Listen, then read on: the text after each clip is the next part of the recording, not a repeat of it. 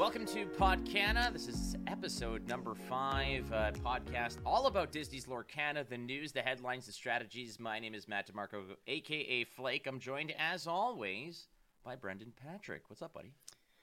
Nothing much. So in this episode, we're going to be handling a pretty hot potato when it comes to Lorcana, and that's price and allocation. Allocation being the one that should be particularly more important to you because it affects price more than MSRP or whatever's out there already. Uh, but before that, let's go ahead and get into that Elsa icebreaker. Elsa? Do you want to build a snowman? All right, so the Elsa icebreaker this week is brought to us by the wonderful fan of the show, friend of the show, upgrade to friend of the show, Disney Lorcana Dad at Lorcana Dad on Twitter asking, "What fairy tale has Disney not tackled that you want to see them make a film about?" Uh, what are you feeling on this one, Brendan?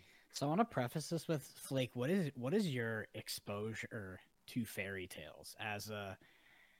I don't know. I feel like as like the generations have gone on, there's less and less exposure to like traditional fairy tales. Because like I understand what a fairy tale is, but I think back and I'm like, do I actually know any fairy tales? It's like, not really.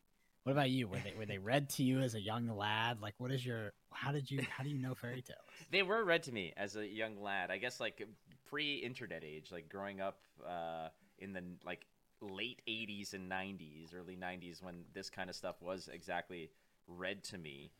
Um, they they it's funny because you hear about the fairy tales of like Mother Goose and Jack and the Mhm. Beanstalk and things of of that nature, and as you grow older, you realize how ridiculous they are. Like there was an old woman who lived in a shoe, or like there what's the one is like uh, I don't know why she swallowed a fly. I guess she'll die. Like how bad is your medical system where somebody swallows a fly and immediately they're they are written off. They I guess she'll die. Like to me that just sounds so dismissive.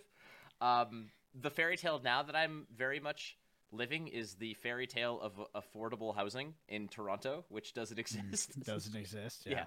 So uh, I honestly don't know. I think somebody had men- mentioned, um, was it like I guess like uh, did they do Jack and the Beanstalk? Did they do something like that? So I don't know if Disney did that. I know that there's a Jack and the Beanstalk movie from the '90s that's like freaking scary. Wait, James and the Giant Peach. It's not Jack and the yeah, Beanstalk. that was claymation. I saw that in theater. That actually was kind of a. It, it was along the lines of like Nightmare Before Christmas kind of oddity. I don't know if it was supposed to be though. I think it was just like disturbing. Um, but yeah, f- so for fairy tales, um, I actually did listen to some of them in like my adulthood. I remember when I first heard like the actual Hansel and Gretel, it was like really messed up. but uh, I always liked the the Pied Piper, um, that tale. But yeah, I mean, it, I think it's just funny how fairy tales don't really. I think that they permeate society in like a secondary and tertiary medium through like a Disney movie or through some sort of like cartoonized, you know, I don't know, version of the the original source material. But I don't think that people actually get exposure to like those old school fairy tales anymore in the age of the internet. No, they don't. But what's what's interesting is like even us growing up, like if I were to say Little Mermaid, where where is the origination of of the Little Mermaid? I mean, that's Disney. It's not though. See, and this is what I learned growing up. The Little Mermaid is actually like a um, a Danish tale by author Hans Christian Andersen, which like a lot of this stuff gets borrowed, and a, a lot of it kind of just gets transformed and such. And I don't know what the origin like the original tale is for a lot of stuff, but when Disney gets their hands on things, they typically do things well. And who knows? Maybe they will make an animated movie about buying a condo in Toronto. That that would be great. aff- affordable flight prices in 2023. yeah. Hey, you going to Gen Con to check out uh, this? And there's the fairy tale right there. It's Yeah. just the flight to. Uh, Five hundred dollars minimum. You know, Not happening. uh, It's it's un like that's the. Are, are you going to be going to Gen Con for for like this big release? No way. Like, there's no way I can justify it without some sort of event. So the reason why this is on the tip of our tongue is both Flake and I are traveling to Baltimore for the Flesh and Blood Pro Tour. We'll both be um, there. Sorry, I forgot if it hadn't been announced what what we're doing. But um, yeah. So we bought flight tickets, which are thankfully reimbursed. But I was just like, oh my god, it's five hundred dollars to go to freaking Baltimore.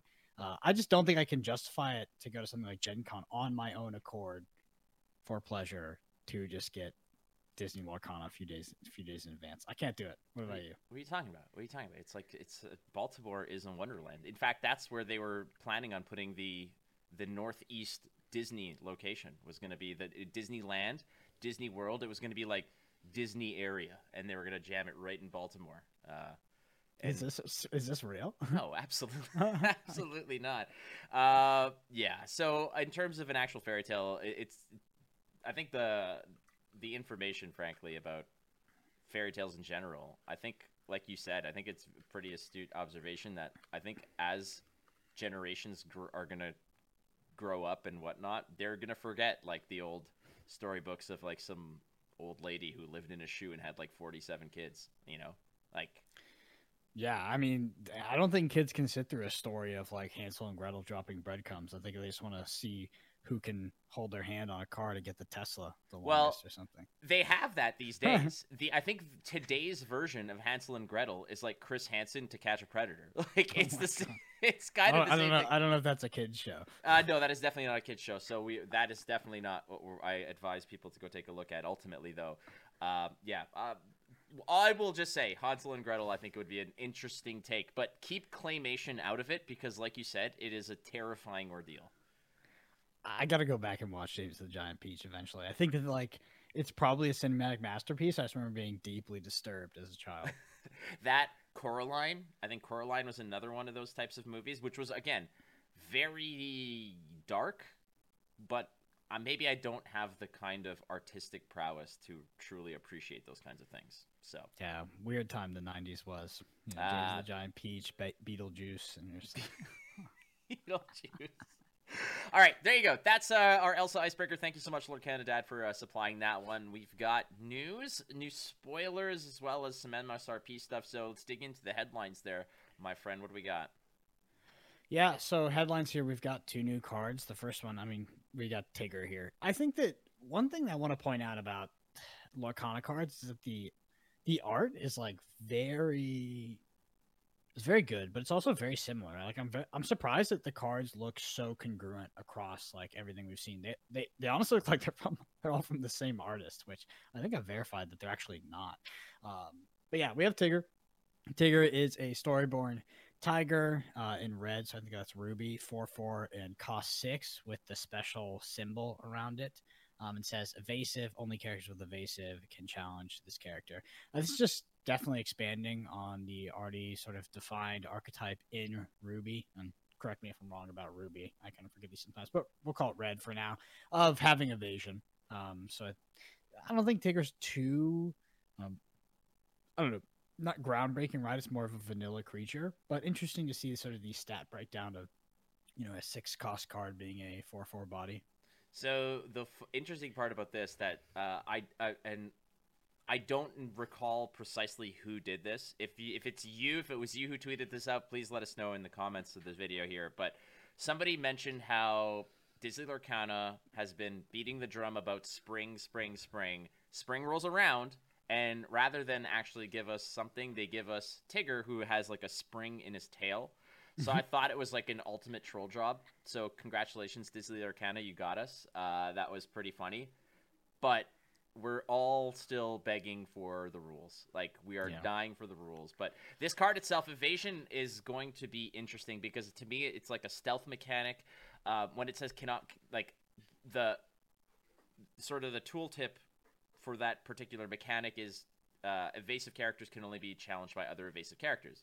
So what does this mean? It means that Tigger can't be challenged by your opponent's characters unless they have evasive. This is again part of what I would suspect is more of an aggressive build in terms of just not of you know having your your creatures, your your characters or whatever living on the board and being very difficult to remove. So Mhm. whenever I've seen that in previous card games, sticky minions have always been associated with aggression, have always been associated with, you know, sacrificing at least in other games your life total to continuously pound your opponent's face, as it were. And I think that this is kind of where it is. Um, I'm not sure what other characters had evasive. Did uh, what other col- colors or characters had evasive? Uh, so off the dome, I think it was Mickey Mouse had evasive, um, and I can't remember past that. I do think that this is a very powerful ability, though, Flake, and uh, it's interesting that it's it's lining up in the like what looks to be the more aggressive archetype, but there there are ways to interact with it, right? So you can have something like Elsa, and you can be tapping it down. You can be spot moving it with something like Bane. Uh, I think it's Bane Fire. No, it's definitely like whatever the malef- the Maleficent spell is. Dragonfire was it? Dragonfire, yeah. Banefire, magic card by the Bane way. Banefire, yeah, um, red magic card. Pump a spell up, just blast someone to pieces. I love that card. But yeah, spot removal, tapping down, stuff like that. But I think that this evasive is going to be effectively unchallengeable for a lot of decks. You know, if we get into in constructed, you know, if this is the most popular deck, obviously you'll be bringing a lot of tools to deal with it, maybe other evasive char- characters. But, you know, out of the box starter decks, I assume there's going to be, you know, some colors, whether it's blue or steel, that just don't have any way to deal with evasive outside of removal and tap effects. Yeah, Evasive's going to be sweet. We haven't seen any other kind of removal effects uh, besides, I guess, Dragonfire. Um, we've seen Maleficent can also two for one uh, in that case as well, which is great. Um, it's not like Ward or uh, Shroud or uh, Hexproof in that regard. You could still interact with it with other abilities, I would imagine. You just can't send a character after it unless that character also has evasion. Um, and from what I understand, like I've played a lot of uh, Runeterra when it just came out. Uh, what was it? Evasive, I think, in that regard, is the same thing as elusive or elusive in Runeterra, Evasion Fear. It's kind of the same thing. They can only interact with each other, but it was a big problem. It kind of drove the meta mm. and the aggression aspect to the point where a lot of the elusive cards in Runeterra early on got the ba- uh, the nerf hammer pretty uh, severely in that early rendition of the game. That's really good insight. I didn't know that about sort of the early days of Runeterra. Um, but yeah, it's definitely a hard mechanic to balance. I think. Um, I can't remember. I don't know what you could equate it to. Whether it's like you can equate it to like Shadow or something like that in Magic. But yeah, definitely a, a slippery slope. Let's head on to the the next card here, which is Gantu. Gantu's a storyborn, storyborn alien captain. Um, he's a six six, cost eight resources uh, with a special symbol around that eight and has an ability that says under arrest, characters with cost two or less can't challenge your characters. So not just him, all of your characters. And he has two pips. So I think Gantu, at least for steel, should be pretty close to eight mana or eight resources win the game. Um, it's just like this is obviously an anti aggro card. It's just like if it's kind of a non bow because if you think about when you're playing against an aggro deck, the problem is dying early and dying fast. It's not really dying after you hit eight mana, right? It's dying before then. So Gantu as an anti-aggro card is kind of funny because if you survived all the way to the stage of the game where you can have this many resources, you should be pretty stabilized by then anyway. Um, I like I, I see where you're coming from with this because you're right. Typically, aggro wants to finish the game out by turn five before many of the major threats come out, where it's less efficient for them to deal with. They just want to push face, push face, push face. I totally get it. Um, in every card game I've played, where I've I, i have never enjoyed playing aggro, I found it kind of lackluster in that regard. I've always been the control player, and aggro to me has always been a, a challenge, mainly because yeah, you have to turn the corner. We've played so many card games uh, in our lives during the Prism Starvo chain meta. Like oftentimes Prism, which was a very much a control, would usually take a beating, but once you got to turn five, six, seven, you turn a corner and things kind of change. And I feel like this is what this is. We don't know if sideboarding exists in this game uh, or any of the the main formats. This to me is a sideboard card. I would say if there is a popular aggro deck that would run a lot of low to the ground cheap units that you can just drop because once once this card hits the board, it basically just shuts things down. Wherein your opponent then has to sideboard in their own answers to something this fat. Otherwise, their units become a little less potent, a little less useful. But mm. yeah, like you said, it, it kind of feels to a degree like a win more against aggro because if you got to to turn eight, you're kind of there. You've crossed that finish line. You sh- you should be able to turn it around. But this kind of solidifies it. This kind of just hammers it down that okay, the game is now mine. Like let's just mm. stop playing games. Yeah, I think at the at the very least, like for us, this gives us more information on color identity, right? So steel sort of expanding into this more controlling, more defensive kind of deck, and red obviously aggro. It seems, um, or at least has a sort of evasion across multiple characters the one thing we also don't know is really important when it comes to Gantu is we don't know what function two or less cost characters will have in the late game, right? Um, because due to it being creature combat, you would think that cards developed on turn one and turn two don't really have much of a function in late game combat because they get just destroyed by these other by these other heroes or these other characters, right? That that dynamic could be flipped based off of like the pip win condition, right? Where you're sort of the cards you develop early in the game, the one, two, three drops, you know, even on turn six, seven, eight, are still performing some sort of um, auxiliary function, you know, outside of just combat.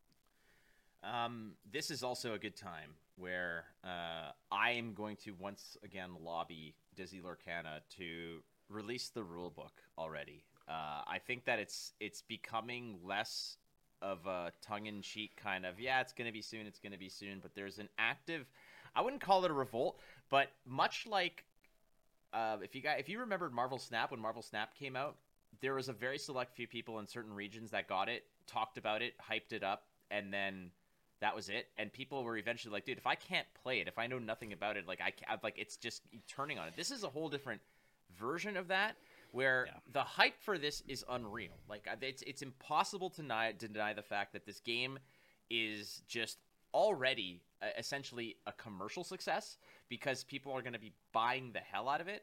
But at the same time, there's also people who are in, like interested in it as an additional card game to their their all you know to their hobby already people are already saying like you know what like forget it like i, I we know nothing about it and they everybody's just they, there's like an exhaustion to it there's a fatigue when it comes to just soon soon soon soon soon i i really hope that the powers that be that make these decisions release the rulebook in the next week or so so that they can put this to bed like it's spring. I don't know what you're waiting for. Are you still working on the rules? Like that's impossible. Like the cards are printed.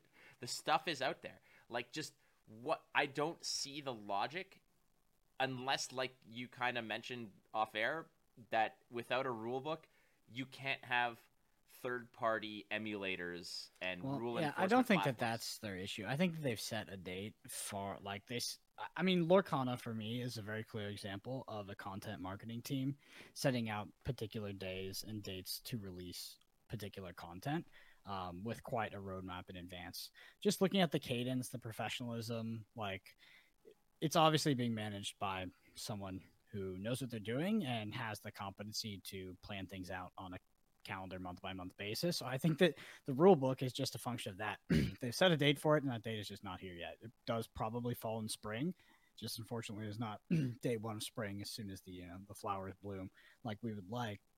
Nevertheless, you know, hype fatigue is definitely a thing. Uh, I think in card games, it's it's not that bad. I, I, coming from uh, sort of a background in video games, I have gone through this process with some games for years, and it's it's terrible, right? You know, waiting for these games to get hyped, you get more information, more information. It's the classic, you know, Blizzard soon uh, trademark. uh, but yeah, I mean, hopefully they do it really soon. Like I know for me and you, it would help us out a lot with sort of content, understanding the game and they did they did launch with such a bang in terms of hype and getting people excited.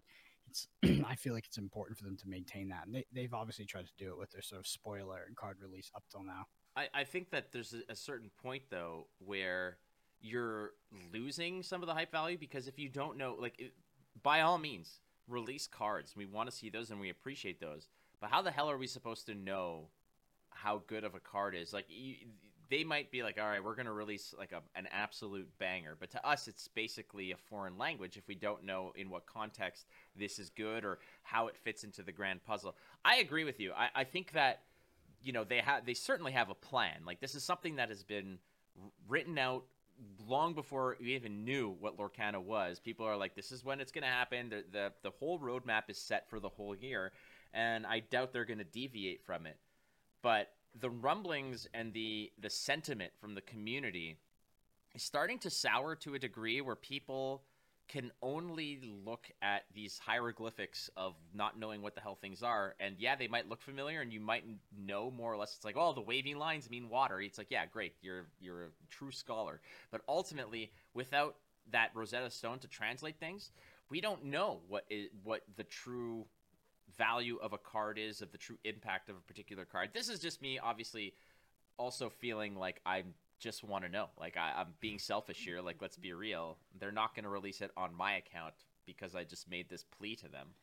But I think that for the sake of the community, I think that uh, this is definitely a sooner than later situation. Mm-hmm. Well, yeah, hopefully sooner rather than later, I'm there with you.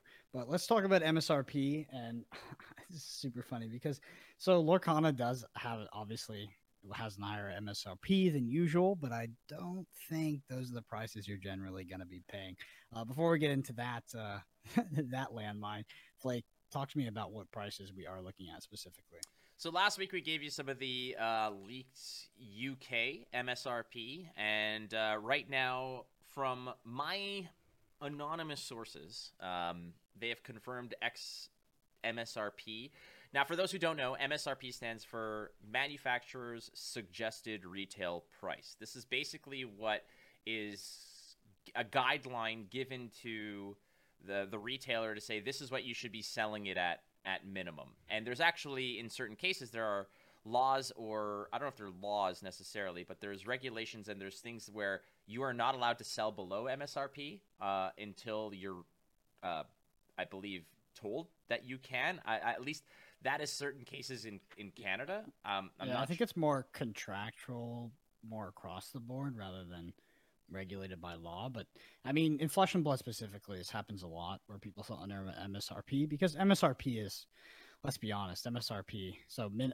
I don't know if it's manufacturer minimum suggested retail price, but it's kind of a scam because like they basically sell like they're like, hey, our product's going to be this expensive. It doesn't matter what demand is. This can sit on your shelf forever, but this is what you're going to sell it at um, and that's the contract they get. They align with these stores that get the product. So it's kind of this, you know, this agreement, right? Yeah. We see it happen in Fab a lot. What happens when stores sell under MSRP is they basically they get banned and they don't get allocation for the next set. Um, I, there's definitely not any legal repercussions from what I understand, but it does end up with you being sort of blacklisted by the company and not getting product at the very least. So the U.S. MSRP that I have seen um, that has been sourced to me anonymously is that the gift set MSRP is twenty nine ninety nine USD. The Illumineers Trove forty nine ninety nine. Uh, starter decks are about seventeen bucks, and the booster box is about one hundred and forty four. mm mm-hmm. That is the MSRP. Uh, that is the in U.S. dollars. From what I've seen in Canada, uh, all I know, I don't know what the actual MSRP is in Canada, but I can tell you what some of the stores which have ventured a pre-order already, which is a brave thing to do.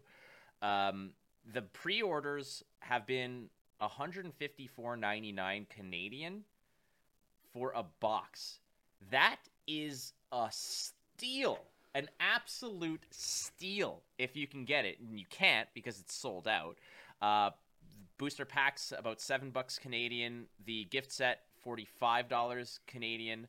Um, the starter decks twenty bucks Canadian, and the Illumineers Trove about sixty four dollars. Now that is one place that has sold out. However, in the same province of Quebec in Canada, there have been other sellouts, and this is what you're alluding to, which is the main yeah. topic that we want to get to eventually: price and allocation.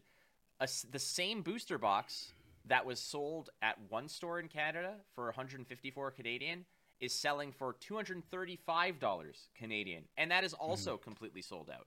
So MSRP is like wishful thinking, frankly. Yeah, let me let me let you guys in on a little game that we get to play when it comes to pre-orders for high products and what has happened in the past because Flesh and Blood got wrecked by this.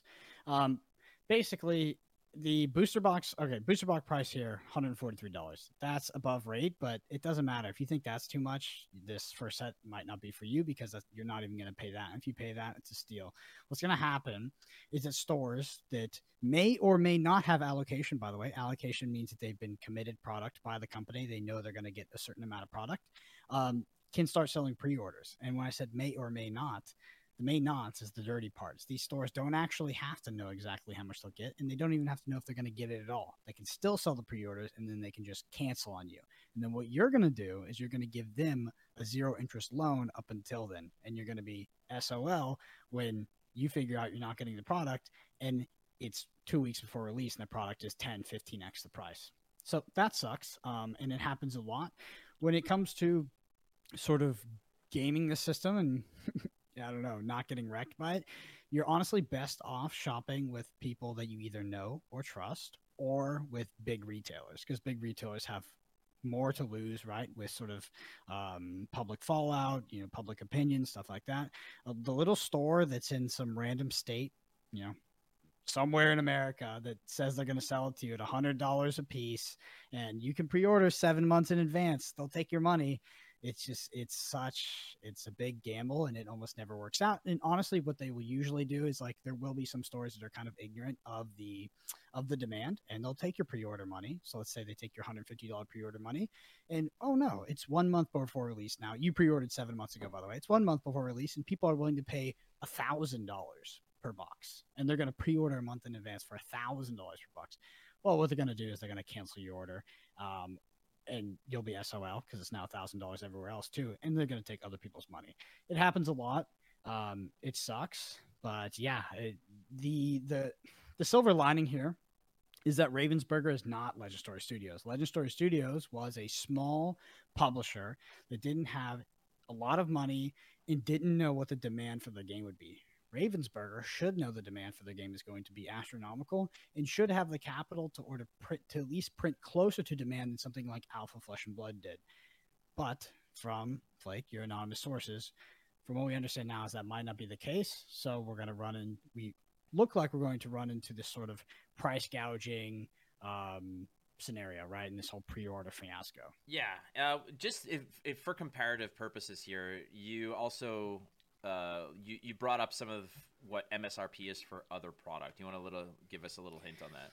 Yeah, so like Magic the Ga- like Magic Gathering doesn't technically have an MSRP, but let's just say their most recent set, all will be one boxes, go for about one hundred and ten dollars. Um, Flesh and Blood MSRP is three ninety nine uh, USD per booster pack, and then Pokemon is um, around 143 per booster bundle 161 per booster bundle looks like it kind of comes out to like 450 per back but maybe it's different pack distribution i'm not super familiar with pokemon. I mean the, the sort of the takeaway from that is like lorcana is more expensive than other games even across msrp yeah. period. And like I, for me i it's not great right? But that's sort of i feel like that's the story of the past you know one to two years of our lives everything is just more expensive period. Doesn't really matter where you live.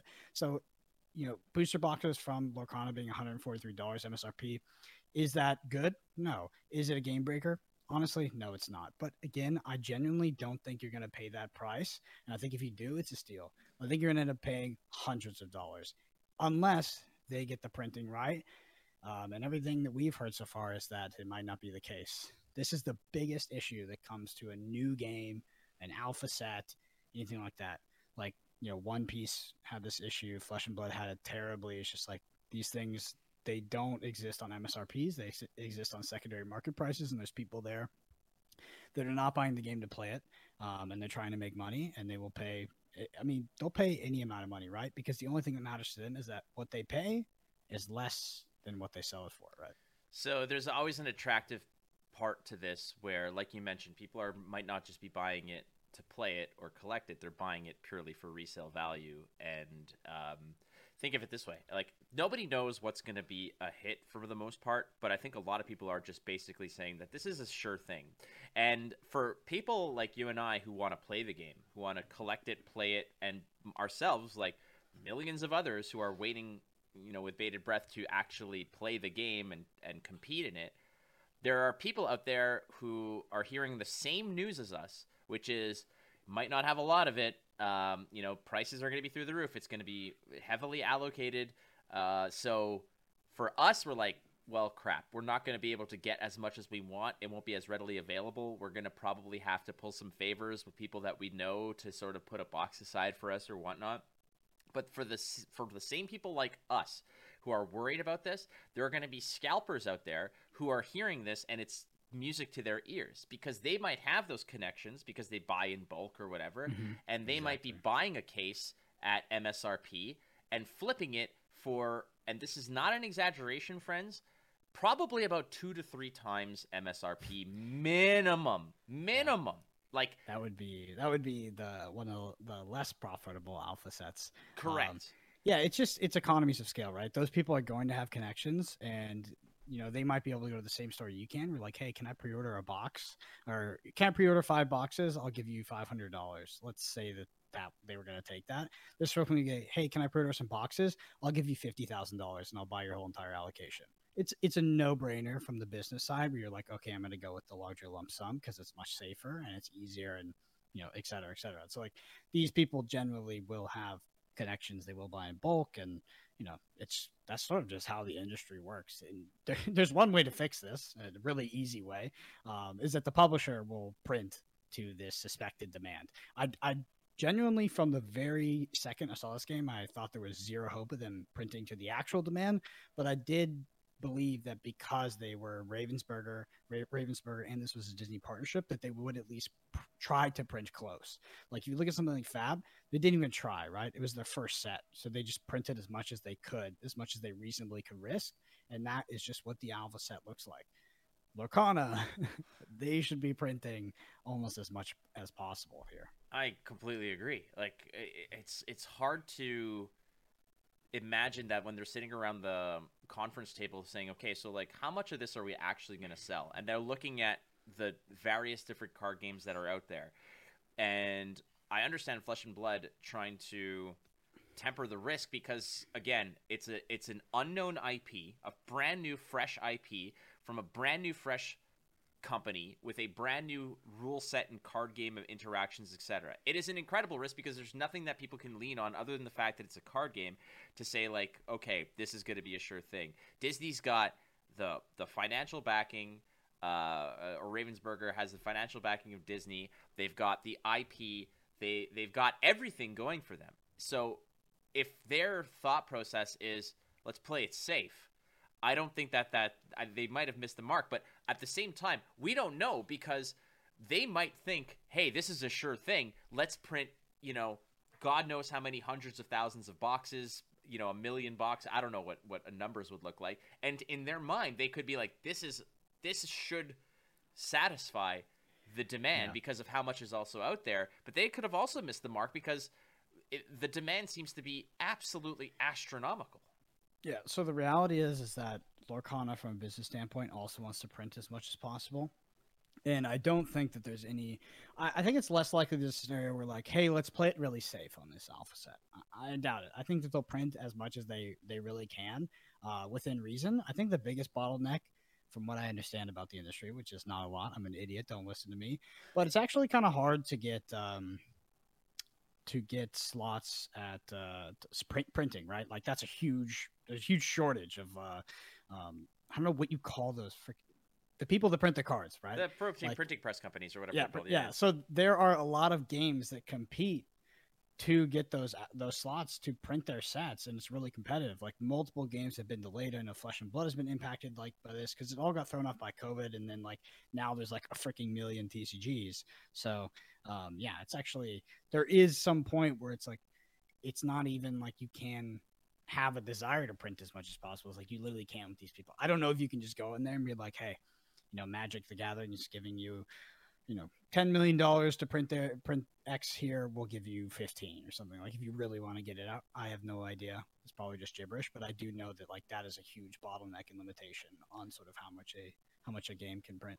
Um, speaking with some of the the retailers um, who are you know also part of those anonymous sources and whatnot, but like talking to me about what allocation is, and I asked them, and I said, hey, just you know, for my own education on this stuff, what is allocation?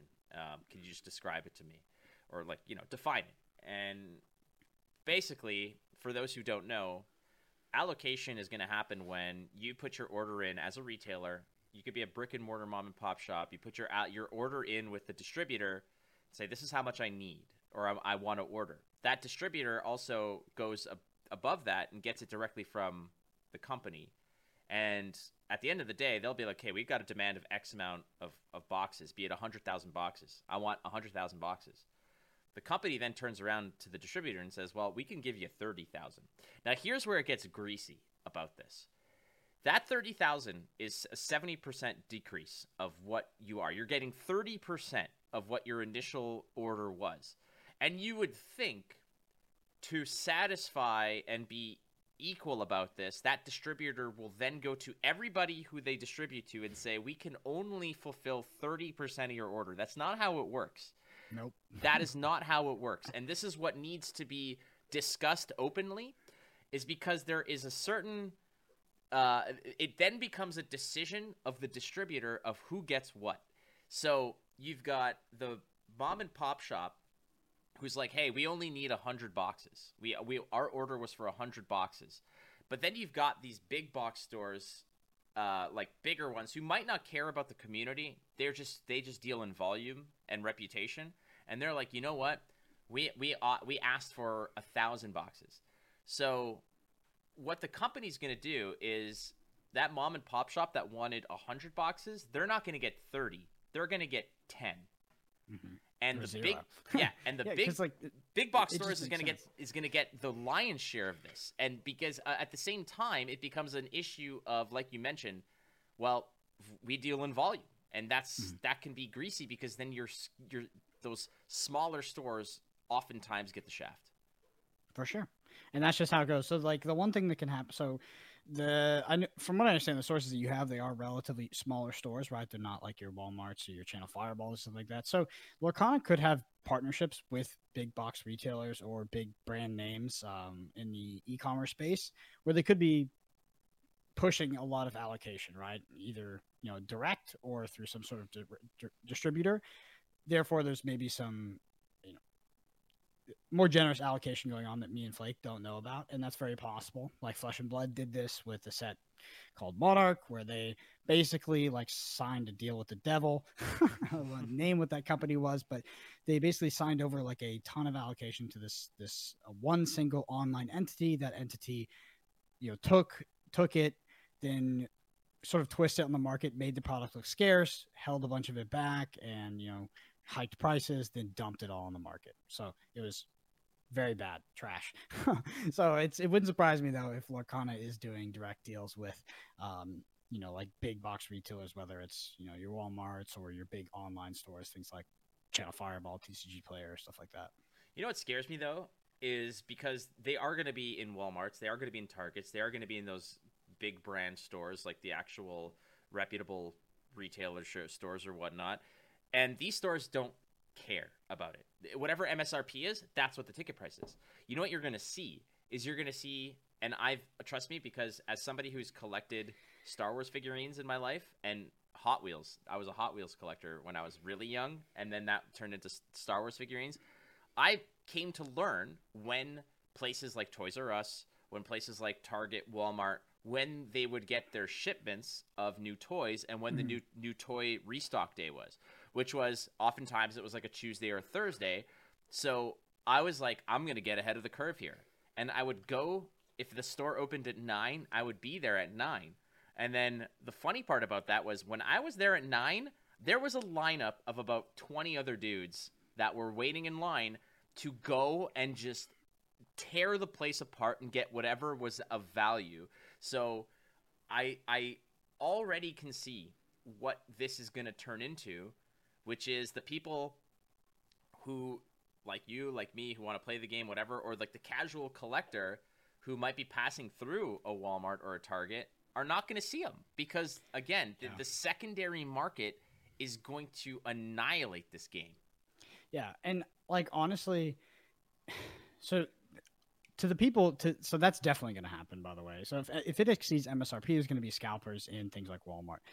Honestly, fair game to those ones because those those are not like your institutional scalpers, like your CFBs that are going to you know really screw over a lot of people. That's like some kid who's like you know some kid or young adult who's trying to make a buck. You know, fair game. They're not. It's a small disruption, right? To or like massive market manipulation by some of the bigger online companies. But it's going to be tough to get product and it's going to be tough to get product cheap. And you're going to need a strategy for sure. And Flake, I know you're going to talk a little bit more about what pitfalls to watch out for. I know we talked about a little bit already, but for what me and Flake are going to do, because me and Flake have been in the content sector of card games for a while, we do potentially, hopefully, we're going to know people, we're going to know people's own stores, and we're going to go direct to them. That's basically the only, like, we're going to, we're going to use that to try to get our product. I'm going to tell you right now, we're not going to be, you know, pre-ordering seven months in advance, waiting outside of Walmart, et cetera, et cetera. So I think if you're looking to get Lorcana at a reasonable price and you want product on day one, you need to start looking for for stores and the people that you can trust to buy from. Yeah. Uh, so part of this episode as well is just to set the expectations of what it's going to look like, and I think that we've done a good job where it's going to be scarce. What you're going to find out there, uh, which to you might not seem quote unquote in the wild. Like when you're out there and you're going to your LGS, you think that you're going to the LGS to be like, hey, I'm going to my LGS because I'm to get the I'm to get the product at the price that it's meant to be. That's not the case.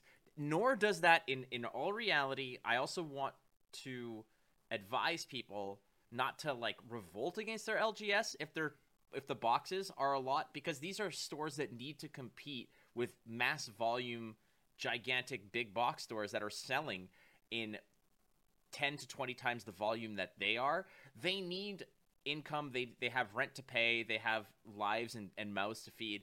So that msrp of $144 if you see that box for 250 if that's what the demand is you can't get mad at at, at you can't necessarily get mad at them. So i that's not what I, i'm trying to advocate here. It's just the reality of the whole situation.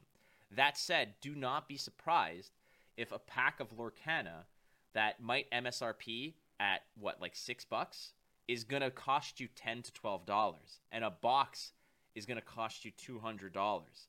So that's the one thing that this episode is meant to prepare you for is it's not it's not about your corner store trying to just absolutely you know grease you out of every penny you have it's demand and supply is a very intimate relationship that has been steadfast for as Yeah. long as economies existed Honestly, yeah. my, my biggest recommendation is just don't give stores and people you don't really know zero interest loans for multiple months on end.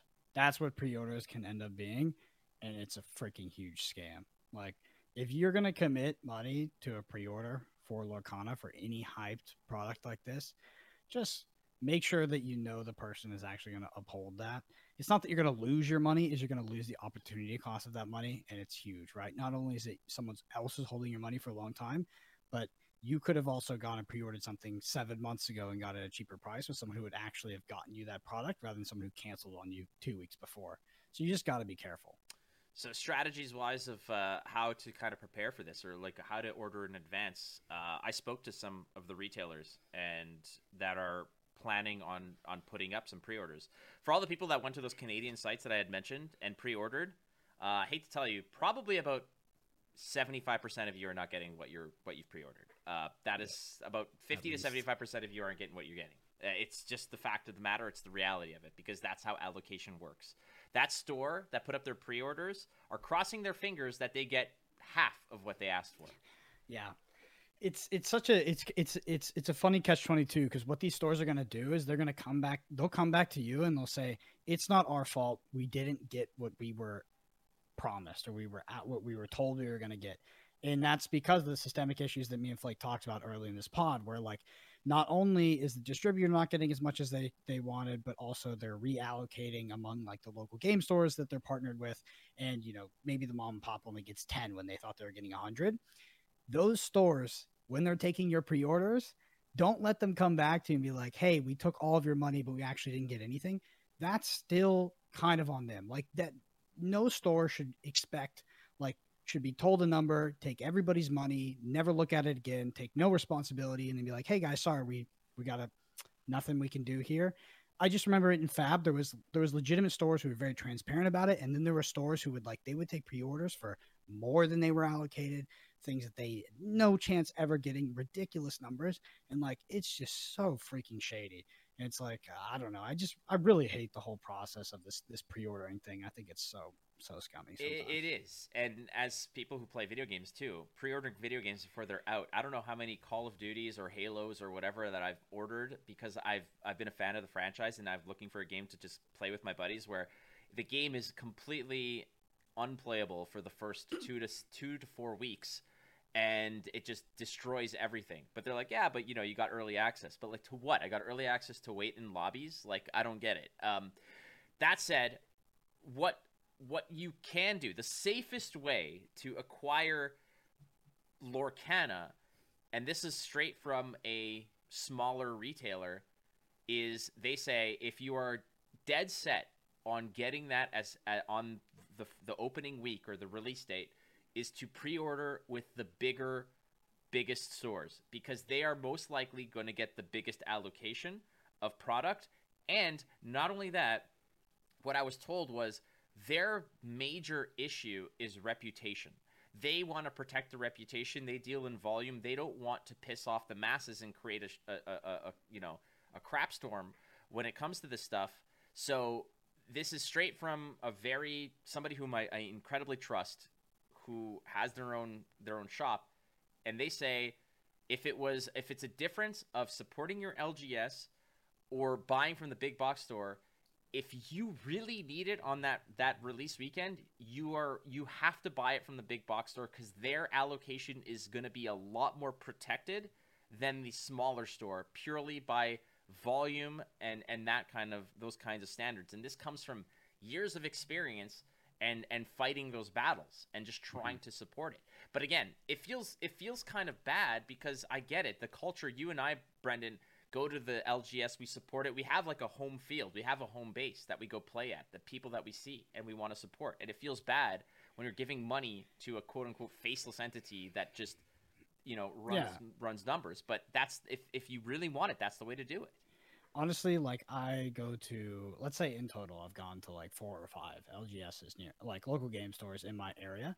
There's one that I would give pre-order money to for a set like this because I know he's going to tell me as close to as to what he genuinely believes what what he his allocation is going to be. That's not the number he's promised, by the way. Definitely not the number he's promised. What do you sure. think it's going to get cut down to? He's going to tell me the real number, tell me the real chance, and tell me that hey, if I get this much, if, if I even get 10 boxes out of my 100 that I was promised, you're getting those five, right? Because that's, if I don't have a personal relation to that person, no chance. No freaking chance because they not only is the store not in control, but they also don't have a reputation to uphold for canceling my pre-order where it's like a big company like SCG or whatever it was back in the day with Fab. They're not going to cancel your pre-order. Most likely, it's very, very unlikely because it looks really freaking bad if they hold your money for you know three, four, five, six months and then they cancel it last minute. Local game stores, hate to say it, but they're at, they have a way less risk of doing that, and it happens. It happened in Fab a lot. So but, yeah, for me, local game store, I have a personal relationship. But do you know how this? do you see how this sounds to the casual gamer when they listen to us talking about this? Where you and I, like you said, we've been in the industry for a while. We we we have made content in the industry, worked in the industry for a long time. Not necessarily from the the game design perspective, but from the periphery. We have connections. We have a network. We know people. We we if we need something, we can get what we need. That is a very small group of people in the world that have access to that kind of accessibility that we have. Because the casual person who's listening to this and says, "Shit, I don't even know the name of the dude who runs the store mm-hmm. at, that I go to that I've been going to for 10 years. I can't even tell you you know, like I can't even open a conversation with them to say like, "Hey, you know me. I've been coming here for ten years." Like yeah. That's a difficult thing to reconcile. Or so, they've never been to a local game store, which is like right, very likely. Yeah, yeah. So honestly, and I think it's important for for like to say that because end of the day, because I, when I was first in Fab, I did not have an advantage, and I had pre-orders canceled on me. I lost my money. It was a whole fiasco. I didn't get what I wanted. Now like Flake and I do probably have a massive advantage. I don't know, but I'm assuming the people that I've been working with now for multiple years on end or close friends with, like they will have allocation. They'll know people have allocation. They can help me out. But um, yeah, if you're if you're if you're sort of you're not coming from that, and like I said, it took years to build up. Um, you just your best solution is to not go for the online small local game store in Canada who's like, hey, six month pre release, hundred dollars. Like it's Oh, a load dude. of shit. It's not gonna happen. Like it's not gonna happen because there's multiple reasons. One, they're not getting the product. Two, they have they, like there's so little risk and they're just taking your money. It's totally free. And then the last is like, what happens when one month before when people are like, yeah, we'll pre-order for 800 bucks and we're happy about it. They're gonna be like, what? Are we gonna lose seven hundred dollars to uphold Timmy's freaking pre-order here? Yes. No, no, they're not. so They're that not. That Canadian that Canadian site, I actually pulled that up off of a Reddit thread where someone says like, "Hey, check this out." Somebody's putting them up there, and the person who r- runs the store was like flabbergasted at how fast their product sold, and they were Yep, like, it's "Thank you always- so much." It's But- always those guys, man. Sure. It's always those. Same thing in Fab. It was like there was this store. Sorry, I got a I got a tangent. Go here. it. There was a store. Ah, God, I don't want to say the name because I get it wrong. Basically, it was a store in Fab did the same thing where they're like, "Yeah, we hope we get allocated like ten thousand percent what el- what else everybody else is expecting." So they put out these low price pre orders, and they were like, "Wow, there was so much demand. We were so surprised. Thanks for the support." They didn't get freaking anything because they never were going to get anything. They thought that they were like, "Hey, we have enough money, we have enough capital money to go buy 10,000 boxes from our distributor. And before having that conversation, before realizing that's all getting cut, before realizing everybody else wants it, they're like, why don't we just put up a bunch of pre orders and get a bunch of free interest loans? And it was a freaking disaster. So it's like sometimes there's people who just, you know, I don't know about the store in Canada. Maybe the dude knows. Maybe, maybe they played the game.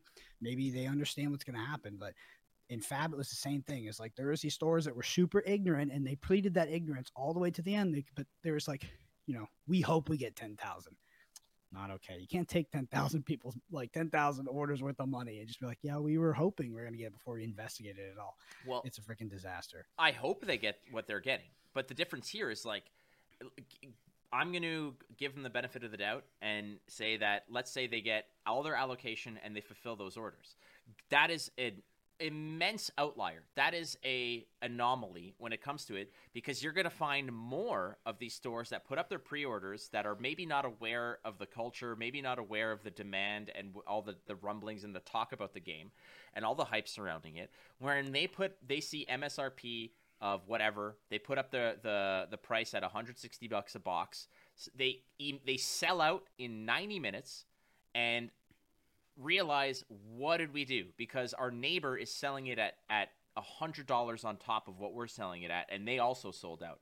So you know what they do? They're going to cancel all those orders and relist at a brand new price and just make an f load more money. And if you think that this is a, a, a you know a, a shady move it is but this is there's no i don't think there's any laws against this. It's purely a practice that these that these stores will do. So don't be surprised if that Canadian store that is selling it at basically MSRP that's sold out in a heartbeat a won't get what they get and I really hope that they don't pull the the little switcheroo and cancel the orders and then relist at what is a Yeah. more market uh, appropriate price.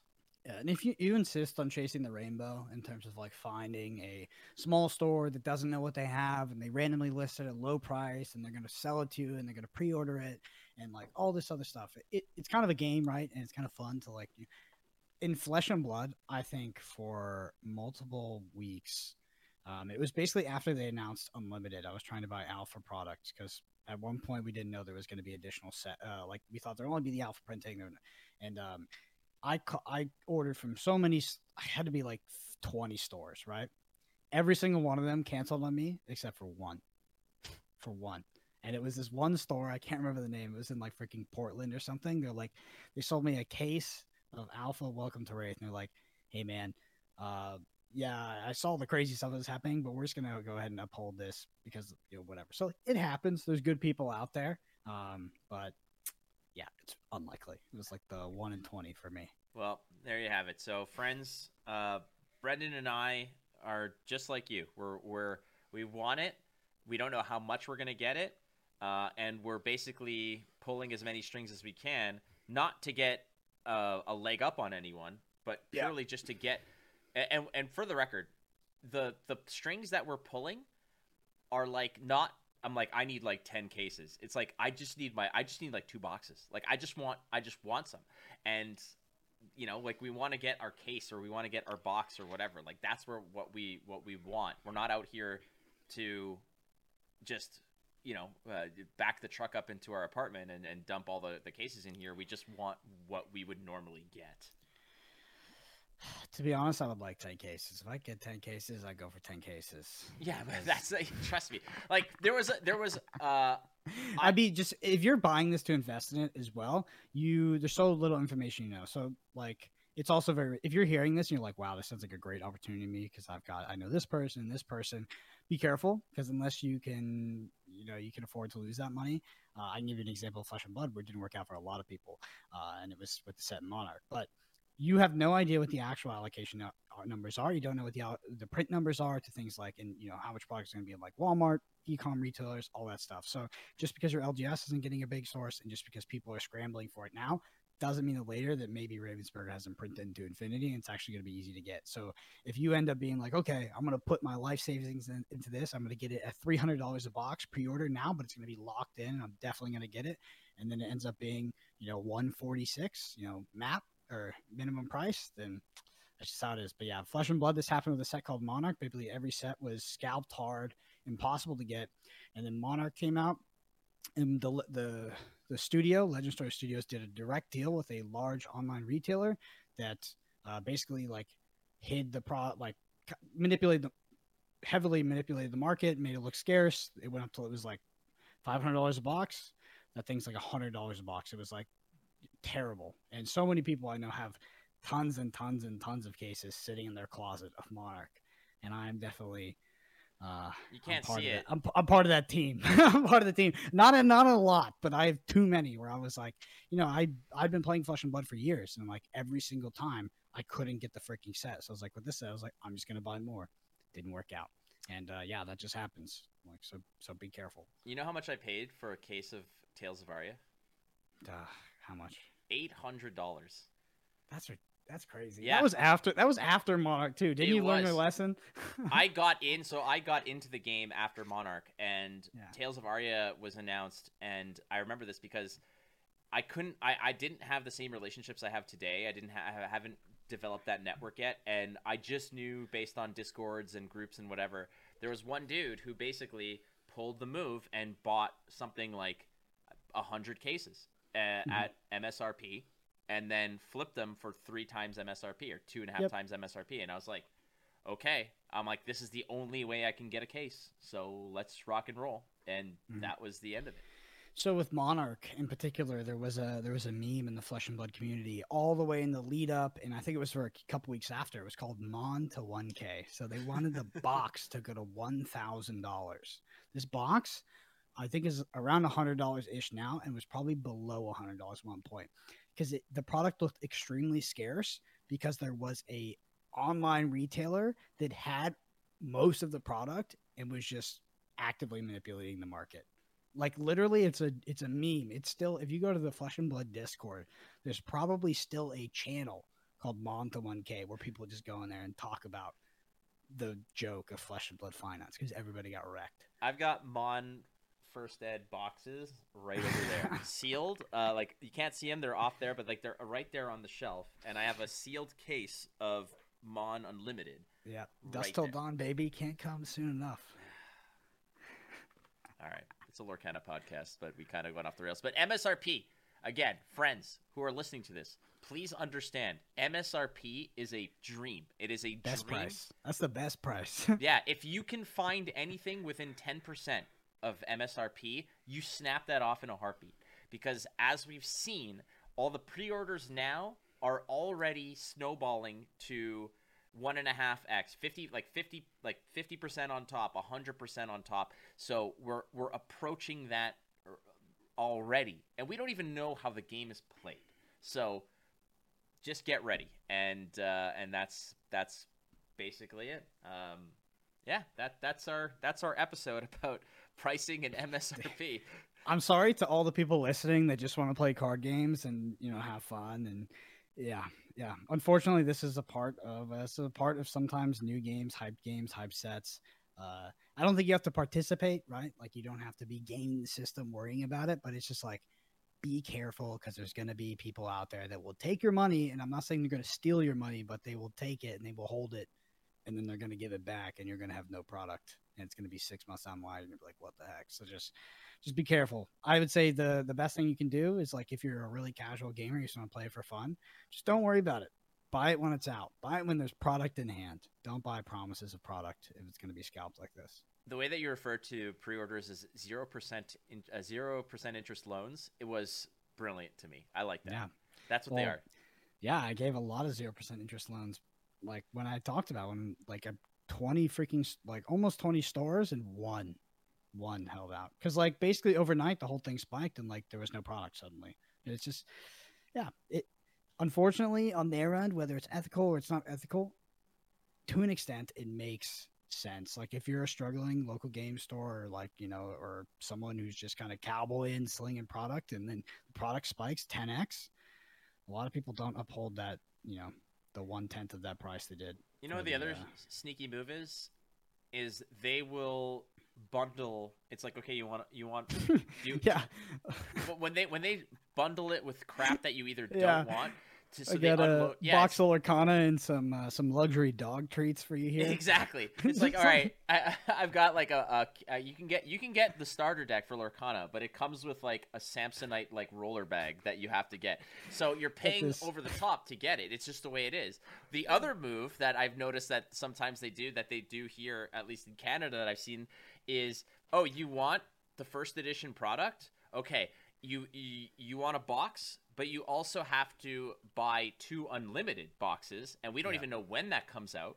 But that's the. It's like we will fulfill the first ed box, and you're also on the hook for two unlimited whenever that gets released. That happens here all the time.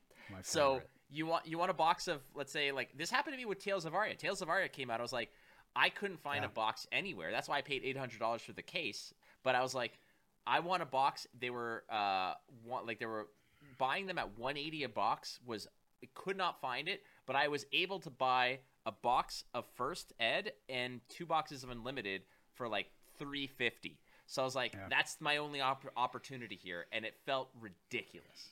It's because yeah, well, that was because Unlimited was about to get canceled as like an idea from LSS because it was worth like zero dollars. So there was it's like it's like hey, you want to buy a box of Lorcana? Well, it's two x MSRP and we're gonna throw in a Huawei flip phone. You're like, what? I don't need a flip phone. I'm like, what? What's going on here? Yeah, you get like uh, you get your your choice of Crocs that come with this playmat. uh, all right, let's uh, let's hit the mailbag as the spilled ink portion. We've got a few people that have uh, uh, that sent in their questions or comments. Hit us with the first one there, Brendan. All right, this is from Artem Grechka.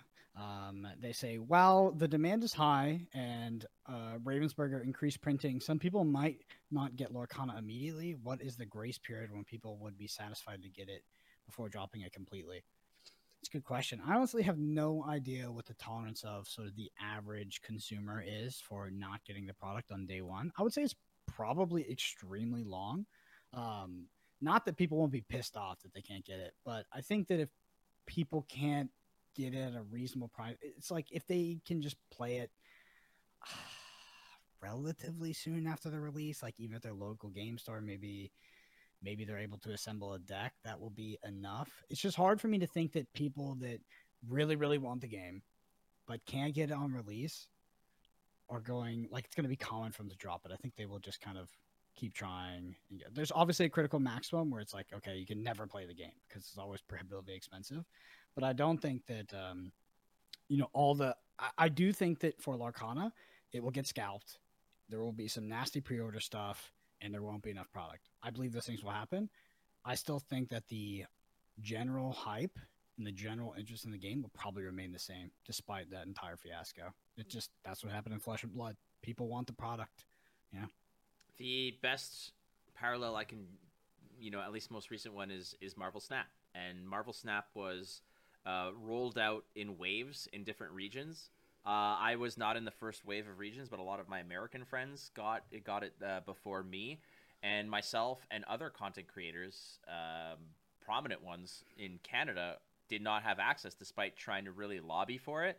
And once we got access, like we were in that same vein of, you know what, like we don't have it, and screw, Screw it. this We- game. Yeah, Y- y- it's like kind of getting. It's like when you're you're getting rejected for you know Yeah. by by a, a, a girl or a boy. Where I didn't like her anyway. It Yeah, doesn't- screw it. She doesn't know what she's missing. It sucks anyways. It's one of those things. You see those sort of screenshots from Tinder all the time where somebody's like, "I don't know, I'm not happy." It's, Well, you, well, you're a bitch anyways. Like that's kind of the the mentality it was with Marvel Snap. The the difference there is that Yeah. once they did get their hands on Marvel Snap, they are. It's like okay, so last week you hated this game.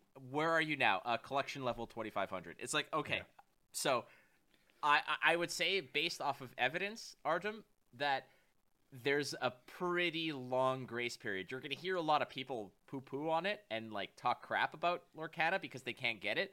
But if the game is good, they're gonna they're eventually gonna come around. Yeah, I find that people really don't hold on to that. You know, it's like uh, if I don't get it, I will also be angry. And honestly, I'll probably talk about it in this podcast. But if I get it the week after, I'll be like, you know what? I didn't really like waiting, but the game's pretty good. Last week, Brendan was just hungry. Like we don't know. he was just upset. Uh, all right. Next question is from Trey at Cabled on uh, Twitter. Says, "I'm sure you guys will give your opinion about the price. Yeah, we did. Uh, but I'm very curious what you guys think. Personally, if singles are very cheap, you know, then six pa- a six dollar pack won't really matter at all. Opening the two rares per pack will make up the difference, assuming that it's two rares per pack. I don't know if I think that's what they're doing. Hmm. Yeah, it's interesting. I think that with 60 card decks and like it with the number of cards in pack, which I think is like 14, if I remember off the top of my head, um, it seems like the, it's going to be expensive, right? Uh, like we're we're also assuming that the rares and you know higher rarity cards are good. So I think that the price of a constructed deck should be closer to something like Magic, probably closer to Flesh and Blood, to be honest. Like Magic Standard is probably not a great correlation. So I- would assume it's actually going to be like the more expensive packs are, the more expensive constructed will be in decks.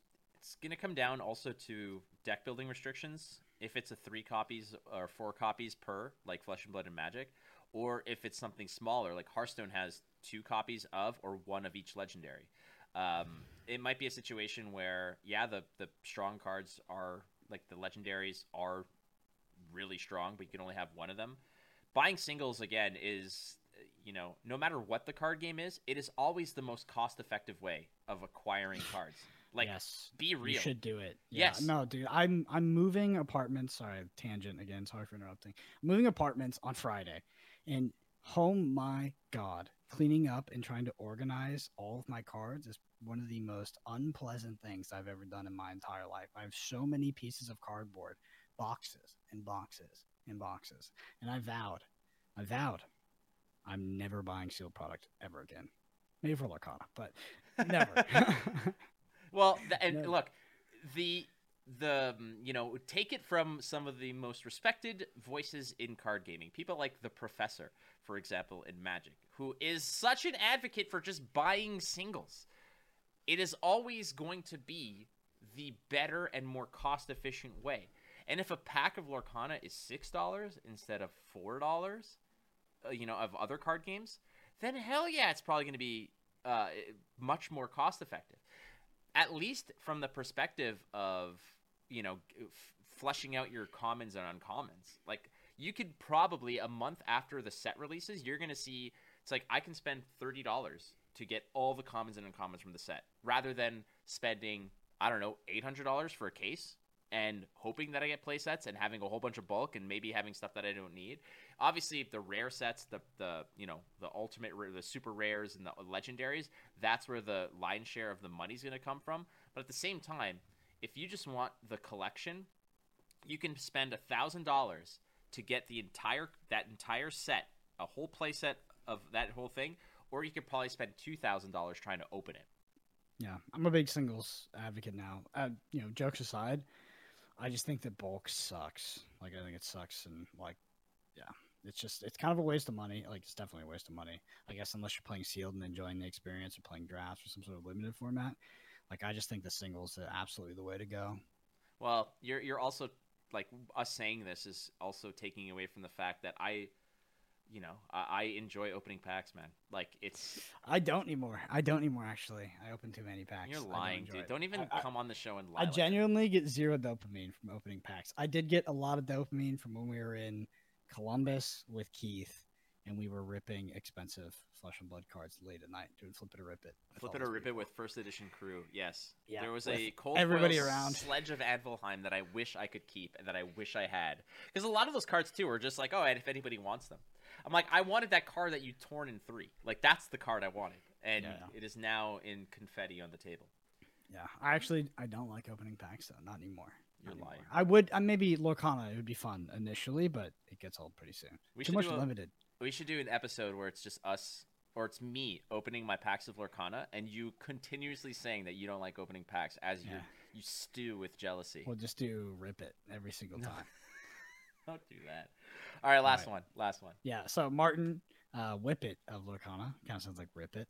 Uh, what do you think a drop percentage? What do you think the drop percentages are in the two rare slots and the foil slot? How is it um, in other TCGs like FNB Flesh in Blood?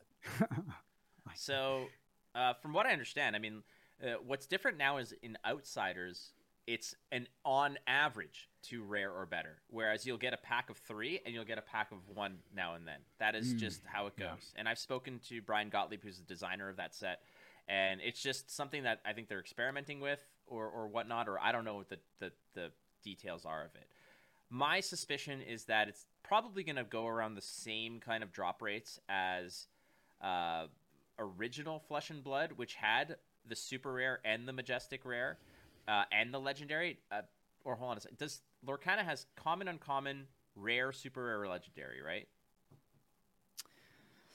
I believe I'm it's the spot. five levels: common, uncommon, rare, super rare, legendary. mean, so yeah, we so can just we can say the words and then count our fingers. It's gonna make sense, but I have no idea. either way i would suspect that like so common uncommon rare that's your staples and then you have this above rare and this like chase card vari- uh, uh, relatively so which is i think what flesh and blood is now common well they don't have uncommons but either way five things i think that it's this it's going to go around the same kind of drop rate where your majestics or your super rares or your whatever's above rare rarity is like in one in six packs. So you're going to get four in a box, and your foil or whatever is going to. Um, you'll have like one super rare foil. You'll have a, a couple, like maybe five or six rares. The rest are going to be commons. And my guess is that that legendary hit is going to be one per box, and it's going to take the spot. They're all going to be foils, and it's going to take the spot of one of the foils in the pack. so I see it more. Uh, do we think it's like a legend? I don't think legendary. I don't know. Like the fab, the fab rarity system is actually pretty unusual, like peculiar. I think like some other games have like ultra rares and like the like variants, but fab in terms of like the fable and some of the legendary equipment, and they're printed in what I think is kind of weird ways because Lorcana is not built like that. I mean, if it has like some sort of alternate art, alternate foiling card, maybe. But I think in general, um, like a lot of Lorcana's rarer cards will be meant to be played in pairs because I don't think it's going to be singleton. I think it'll be you know three or four of a copy in a deck. So I think that they're going to be relatively common, right? Like there's going to be legendary, whatever you want to call it, like a rare, ultra rare, legendary, but I think they'll all be.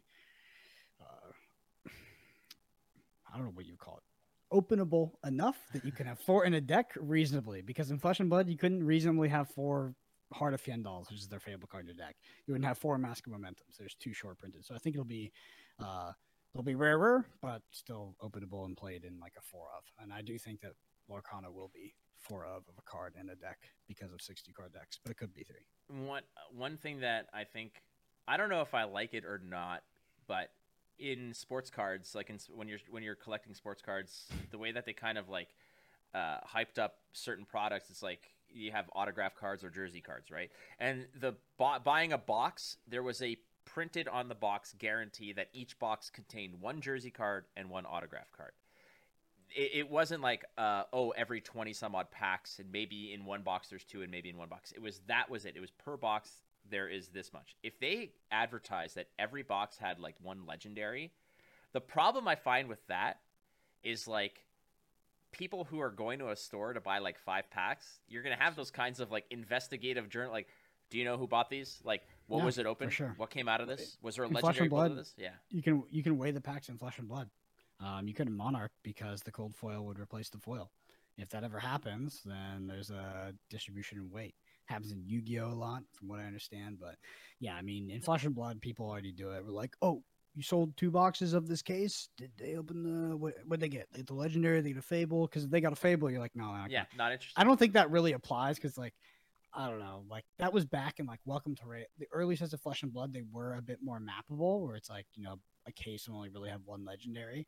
But nowadays, like people put like two fables in the same box or like I don't know some crazy stuff. But yeah, I, baseball card collecting is that is an enigma to me because it, it like me, someone who doesn't like opening packs, doesn't like chaff. It seems like the entire system The whole thing is is chaff and opening packs. Yeah, it, it- that's what it is because you're not using these cards to play. They just sit in a binder or they sit in this drawer right here of a whole bunch of stuff that I was like, oh, this is gonna be worth a lot. I'm like, I have the entire set of MLB Upper Deck Series One from 2007. You want to see a baseball card with Derek Jeter's face on it? I can get you one right now. But what else from that? Like the only cards that I actually covet are I have some cards with game worn jerseys on them and autographs from the players. Like those are the only ones that actually actually matter. I want to meet the marketing team that came up with the freaking pipe dream they sold you with that draft chaff, just like the back chaff that now sits in your desk. I don't know. It's wild. I'm gonna Yeah, show you dude right now. You think I'm lying, dude? Right here. You see this? Baseball cards by the freaking ton. They're all here. That's a whole set right there. I don't even have to get out of my chair to show you that. Like that's how much there is. But do I throw them out?